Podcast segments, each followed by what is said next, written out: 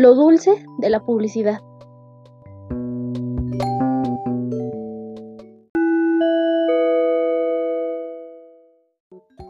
Hola a todos. Espero que desde donde me escuchen se encuentren bien y que su día empiece o termine bien.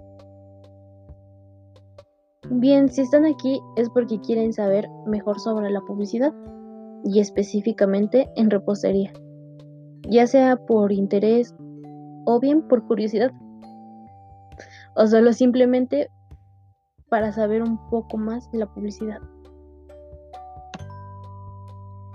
Bien, la repostería para mí es un arte. Y ustedes se preguntarán el por qué, o tal vez no. Bueno, porque al igual que la pintura, la repostería se trata de crear y ponerle una historia atrás de eso.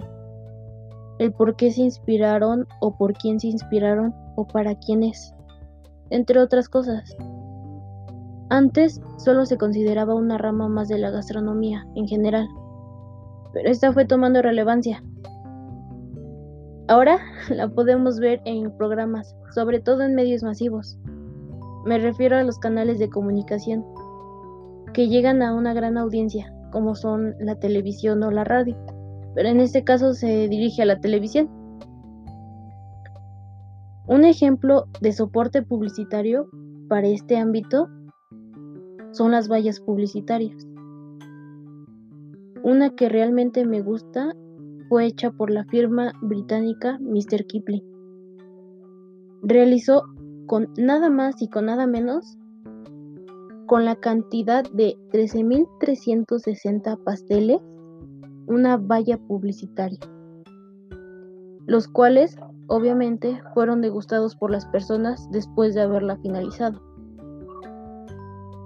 En serio, lo digo muy en serio, si les interesa la publicidad, busquen esa valla, porque en lo personal es maravillosa.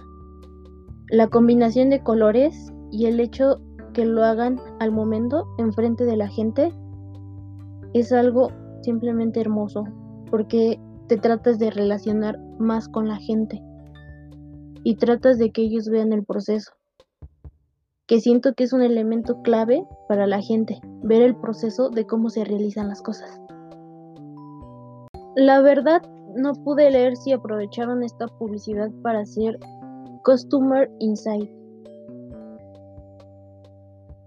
Pero la verdad esta era una gran oportunidad para hacerlo. Bueno, a lo mejor ni saben qué es de lo que estoy hablando lo que es es ver cómo se comporta al momento de probarlos, o sea, sus gestos o si en algún momento pidieron otro o algo por el estilo. Es más que nada mm, ver su comportamiento. Se podría decir que ponerse en los zapatos del consumidor. Y de esta manera aprovechar para sacar ideas ya sean ideas nuevas acerca de un nuevo producto o una nueva publicidad. Ok, espero que hasta este momento no haya ninguna duda. Así que tomaremos un breve descanso.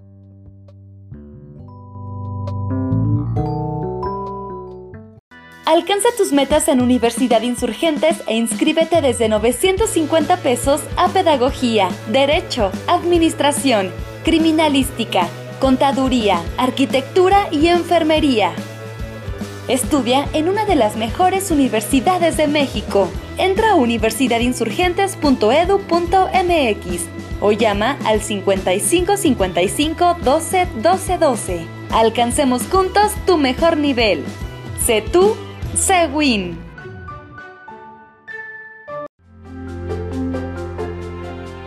Ante los obstáculos hemos encontrado otros caminos. Seguimos demostrando que nada puede con nosotros. Sí, las cosas han sido complicadas, lo sabemos, pero juntos siempre encontraremos la manera. Sin importar el reto que tengamos delante, saldremos fortalecidos de la tormenta. Nada podrá detenernos, porque somos winners.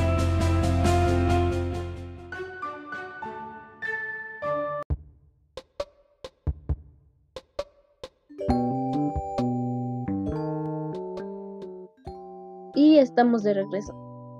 Bueno, continuando con nuestro tema, la repostería puede ir dirigida a diferentes segmentos de mercado. Bueno, para empezar, ¿qué son los segmentos de mercado? Es la división o bien la clasificación de un mercado. Estos deben tener características similares. ¿A qué me refiero? Es la separación de un mercado grande en pequeños segmentos.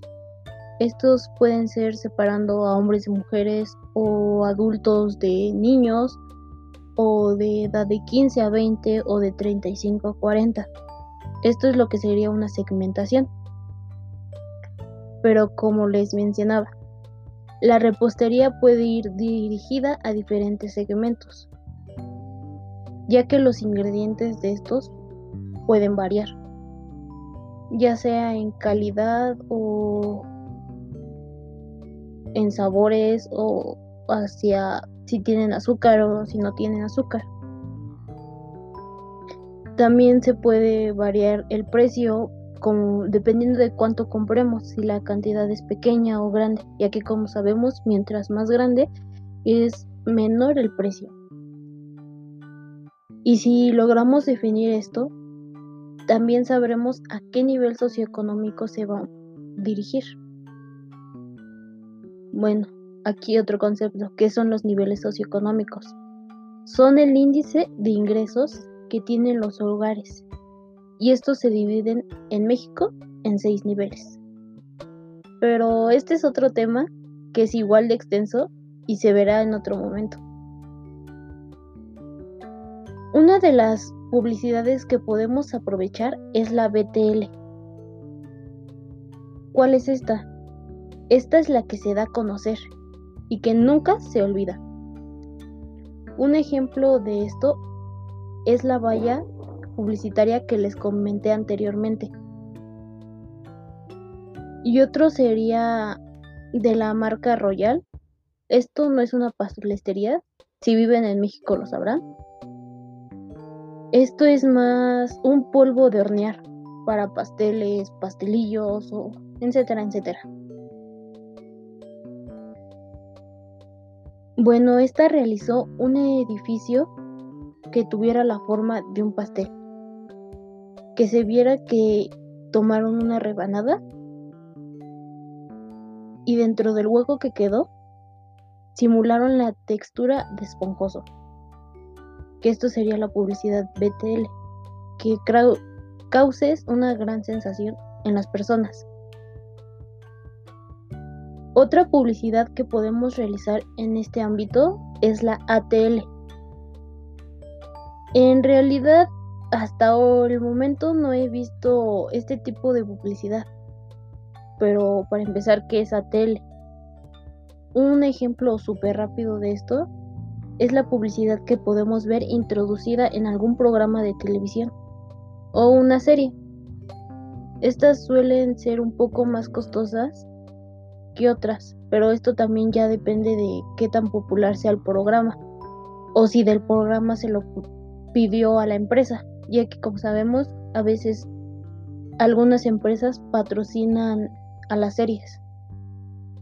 Un ejemplo de esto podría ser las marcas como Adidas o Nike que introducen sus tenis o su línea de ropa en algunas series. Una de las que más recuerdo es que en Teen no sé si alguna vez lo hayan visto, es sobre un joven que se convierte en hombre lobo.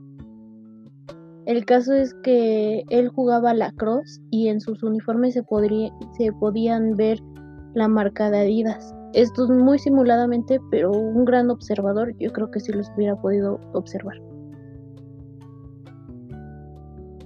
Bueno, no quiero que esto se vuelva muy largo, por lo que finalizaremos aquí.